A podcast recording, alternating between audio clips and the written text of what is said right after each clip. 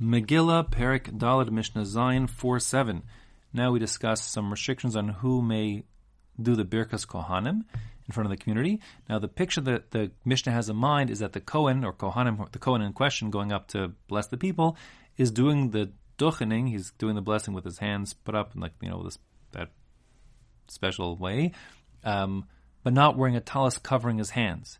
And that being the case, people can see his hands. So the basic point of our Mishnah is we're concerned people will be distracted and want to see his hands and get a look at them. So if his hands are very unusual looking, so then they'll be distracted, and therefore he shouldn't do nesiat kapayim. Now, a bit of the backstory is that in the Beis Hamikdash, the Shekhinah itself rested on the hands of the Kohanim doing the Birkas Kohanim. Therefore, it was certainly forbidden to look at their hands in the Beis Hamikdash.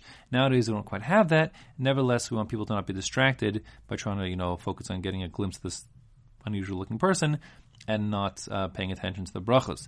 That being the case, although the Mishnah will say if his hands look funny, then he can't do Birkas Kohanim, the truth is that on the one side, it's not about hands.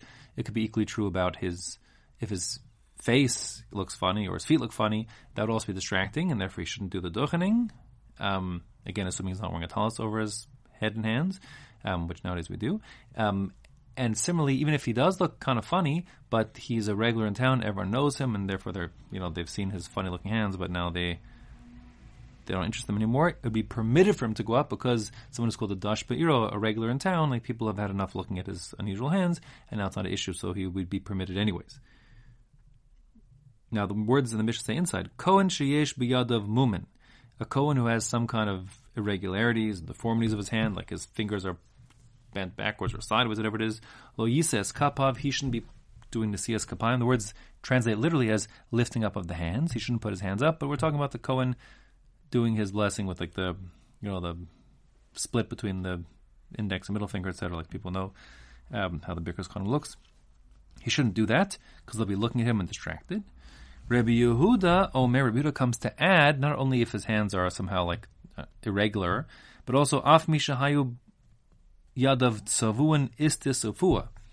Similarly, if a person's hands are he's a dyer and he works with dye, so his hands are colored, whether istis, which is in English woad, W-O-A-D, it's like a blue dye, or puah, translated often as madder, it's a red dye. So if his hands are like red or blue, so then people want to see the red hands and be interested in it, and therefore they'll be distracted, therefore he shouldn't do it. Lo yisas kapav, says Rabbi Yehuda, b'bnei sha'am mistaklen bo, because everyone will be looking at his hands, and that's be distracted and not do it right.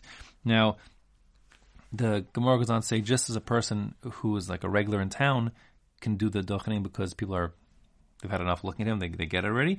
So too, if say half the town already are dyers and their hands are also blue or red, so it's not very interesting. And that being the case, it's no problem, not distracted for people, for someone to do the duchening with his hands blue or red, etc., because it's not very interesting, and therefore they will not be distracted. Nowadays, I said this whole halacha kind of falls away because people who do duchening are under tallis, therefore nothing to see anyways, and therefore everyone can go up and do it.